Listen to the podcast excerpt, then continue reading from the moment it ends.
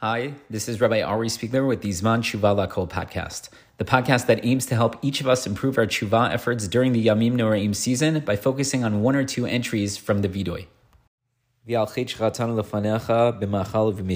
And for the sin that we've sinned before you with food and drink. We've eaten forbidden foods. We've been careless in observing the laws of kashrus. We have failed to wash our hands and make proper blessings. By indulging too much in gastronomic pleasure, we've incited the animal within us.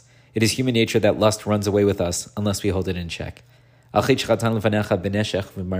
the sin that we've sinned before you through interest and extortion, we have profited from usury.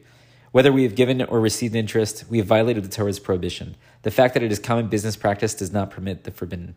If we seek personal profit from another's need or misfortune, we become hard and callous. The Torah wants us to feel that someone else's need is ours as well, and we should feel responsible to help.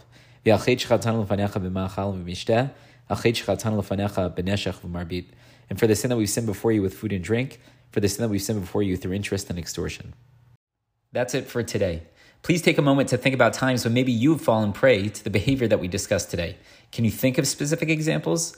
If so, take time to think about the damage that was done so that you can better feel genuine feelings of regret. Take time now or sometime today to articulate verbally what happened and how you regret that it happened. Is there someone with whom you need to make amends? Consider doing so. Consider reaching out and sharing with them what happened and how you regret that it happened.